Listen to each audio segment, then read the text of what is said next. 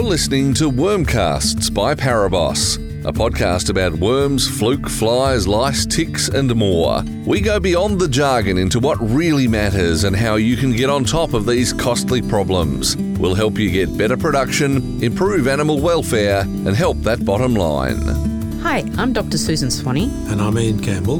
and welcome to Wormcasts. Today, we're talking about a cautionary tale, all about why quarantine drenching practices are so important and how to do a quarantine drench properly. Embarrassingly enough, it shows why Ian and I, despite our qualifications and years of experience, still need to keep on learning. Was bringing back sheep that had caught us. A bit of free grazing he bought us. But just like a mug, we used the wrong drug. Now we're plagued by Haemonchus contortus.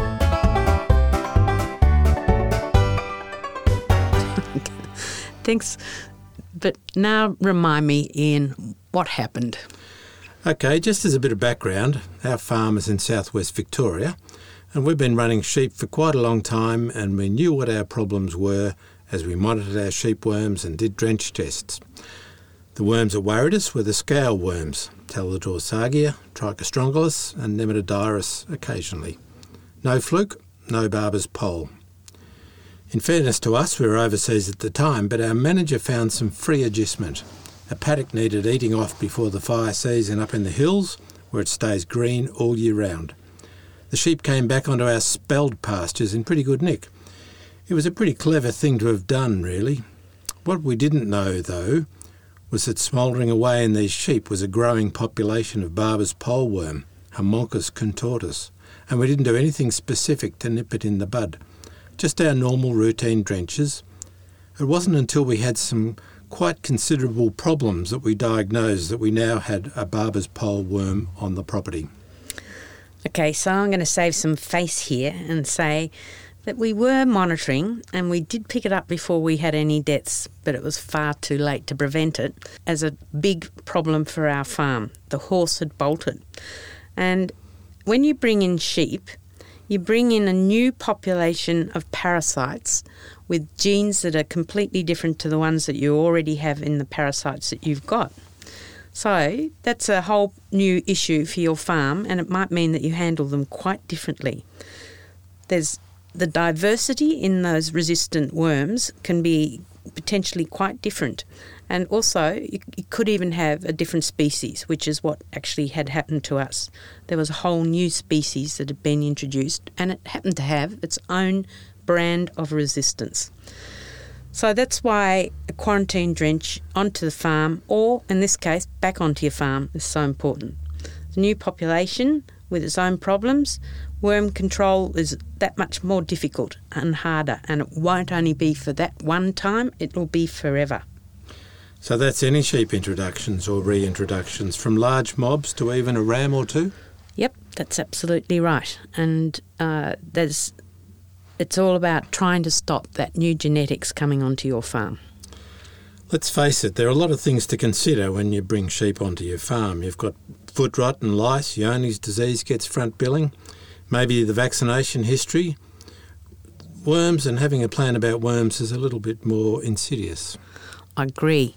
But each farm should have a well thought out, preferably documented biosecurity plan that covers all aspects of animal health, including worms. After the break, we'll come back and we'll give you more insight into what we should have actually done on this particular occasion. If you have any questions you feel we can help you with, or if you'd like to share an experience you've had dealing with a specific parasite, or if you have a topic you'd like to discuss, please drop us a line on the email wormcasts at paraboss.com.au.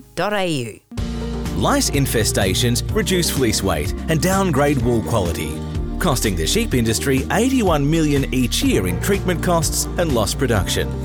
LiceBoss contains the latest information on lice and management, including LiceBoss tools and LiceBoss notes to help prevent new infestations, detect infestations through structured monitoring, and eradicate infestations in short and long wool sheep and manage chemical residues in wool.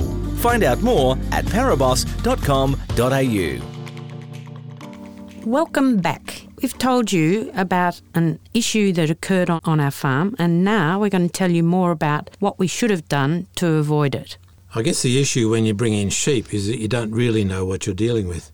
If there is any issue, you don't have time to do a worm egg count, let alone a drench test, as they will be contaminating your place from the second they're off the truck. You want to clean them out as soon as they arrive. So explain what we now do and what should have happened. What should have happened, as you say, is the sheep should have been drenched off the truck. But if they've been off food and water for a long period of time, it might be necessary to bring them into the yard and actually give them a feed and water, but in the yard. Don't put them in a paddock. And um, then they need to be drenched. And to do this, you actually need to use four different um, drench groups all at the one time either um, as a mix if it's appropriate or concurrently if they're not designed to be mixed together. And at least of those drench groups needs to be one of the new actives, as in monepantel, which is uh, sold as Zolvix, or derquantel, which is sold as Startect. So, should you consider using specific Barber's pole or perhaps fluke drenches as part of your introduction as well? That becomes pretty expensive it's nothing like, like as expensive as having this problem, though. So, if you experience a whole new parasite or a whole new drench resistance, it, it then really becomes exceedingly expensive. So, uh, there's certainly plenty of examples where, for instance, fluke has been unwittingly introduced onto a property as well. And in terms of treating Barber's poleworm, an addition of, say, closantel to a quarantine drenching is probably quite sensible uh, as well. If the, if you've got any suspicion that they might have come from an area, say with irrigation or some rainfall where barber's pole might be uh, endemic. But if you think that you might have fluke snails on your property, then it's even more critical to make sure that you don't introduce fluke. But even if you don't have fluke snails, then you you will actually have quite severe production losses if there's fluke in those animals and they breed breed up in those animals and continue to cause a problem because they last the lifetime of the of the animal. So it's worth asking the vendor a bit about basically what they use and whether they're in a fluke area, and um, if they do, if they are, trying to ensure that you uh, treat them. And to do this, you don't treat them for fluke immediately they, they arrive on your property. You need to actually wait for two to three weeks and use a product um, called Flukazole C, which actually kills fluke down to two weeks of age. But in the meantime, make sure that you don't put them onto any paddock that has any marshy areas or areas where the fluke snail might be harboured. And uh, treat them as soon as you can after that two to three weeks. But if you do treat them earlier than that, then there is a potential for any immature flukes that are in those animals to uh, then mature because they haven't been killed by that drench and then cause problems further down the track. So we've treated the sheep. Uh, what's next? Once the animals have been quarantine drenched for worms, they actually need to be locked up in a permanent uh, dirt yard or shearing shed if possible. Or if they're too big a mob for this, then you actually need to select a quarantine drenching paddock um, that you're happy to keep free of stock for six months. And that's pretty difficult to do, so think about it carefully.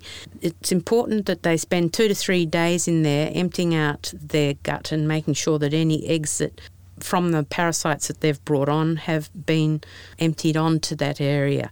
For that reason, you don't want to graze it while those eggs are still viable or their larvae. Then they can be put onto a contaminated paddock when you've finished that two to three days. This always seems pretty weird to me. You drench them and intentionally put them onto a wormy paddock afterwards. Yep, it's completely counterintuitive. But the purpose behind the contaminated paddock is that worms that have survived will uh, then be diluted by your homegrown worms, and any eggs that still come out of those sheep will also be diluted by any eggs or larvae that are on that pasture. And as they say, the solution to pollution is dilution. But that's not it, is it? No, the final step after 10 to 14 days, these sheep can then be worm egg count tested. And you want that result to come back as zero. And if it's not, you need to think again about what else you might need to treat them with. You're listening to Wormcasts, brought to you by ParaBoss. Can we do some sums on all of that? Okay, so yes, I have done some, and I think it's well worth looking at these. I've done some calculations that look at what a good quarantine drench with four groups, including one new, active, so it would come to a roughly $1.50 per head for a 50 kilogram sheep. And if you add a Flukazole into that, then that would bring it up to $2 a head. So for a sheep, if you just factor that cost in every time you're buying them, that that's going to be an additional cost. I think it's well worth doing. But if we are to compare that with a property that's um, actually had issues as a result of not doing quarantine drenching. This isn't our own, it's another one that I just thought might be an interesting exercise to actually look at it and they went from having a triple active drench being very effective on their property, no issues at all. They would have used that, say, three times a year on average, and then as a result of bringing in some severe drench resistance, they ended up having to change to, at the time, the only products that were available that were still effective was Zolvix and a long acting Moxie. Nothing else worked on their property at all but these days they could also use a Startect. And if we based it on, say, a similar drenching sort of pattern and 3,000 uh, head of head flock uh, with an average weight of 50 kilograms, yet again, the cost goes from per annum on that farm from 3,150 to 14,100 dollars. So it just shows you that the cost of not killing those parasites on the way into that farm is absolutely phenomenal. And if you also looked at introducing potentially fluke or barber's pole, which they'd never had, then the whole expense would be really serious. Um, with fluke drenches costing around about 60 cents per head per treatment and needing at least two, if not three, treatments a year. And barber's pole treatments, likewise, closantel's close to 60 cents a head or a long acting moxie, which is often used for controlling Barber's poleworm, is $1.50 per head. So, if you compare these two scenarios, there's no question that the one off quarantine drench on introduction or reintroduction of any sheep is going to be your best bet. Personally, I can't overemphasise the importance of that procedure. Uh, you know, it's just so critical to stopping resistance and as I always say, if there's one message I could get across to farmers, that'd be it. Just make sure you do your quarantine drenching religiously and use four groups, including one of those new actives. So, getting rid of parasites once they're on the place is almost impossible. So, another thing I thought we'd introduce this uh, podcast would be to talk a bit about tips and tricks, I'm going to call it and it's perhaps some of the mistakes that happen and, and things that happen and, and what we could do to avoid them. So, in this instance, uh, since we did it, I suppose one of the most common mistakes is not to do your quarantine drench at all or not to use the right uh, actives when you bring it on. So, I think one of the common mistakes I see is Q drench, which is Q stood for quarantine and it was four actives and it was very good when it came out. But these days, those four actives are actually only three against scourworm and closantel, which is only specific to Barber's poleworm. So it really isn't an adequate quarantine drench. A Q drench uh, coupled with either Startect or Zolvix would be fine, but on its own, it's not enough. So, how would you summarise the things we've talked about today? Probably one of the important things was we talked about drenching your sheep off the truck. Uh, as soon as you've allowed them to rehydrate and had a feed, if that's absolutely necessary, drench them straight away before they go onto a paddock with four actives, and one of those needs to be a new active. Also, don't forget the possibility of fluke or barber's pole and treating for those separately if there's any chance that uh, they may have come out of an area with those parasites. Place them onto the quarantine paddock and make sure that it's an area that won't be grazed for six months. Leave them on that paddock for two to three days and then put them into a contaminated paddock. Lastly, do a worm egg count at 10 to 14 days after the drench. And I think that's about it, isn't it? I think so. In the next episode, we'll be talking to Paul Nilon. Paul is a vet and sheep consultant in Tasmania, and he'll be talking about how to clean up those pastures using smart grazing for cattle. You've been listening to Wormcasts, a podcast for ParaBoss funded by Australian Wool Innovation, Meat and Livestock Australia, and the University of New England. ParaBoss provides information in managing parasites and worms in sheep, goats, and cattle. For more information, visit paraboss.com.au.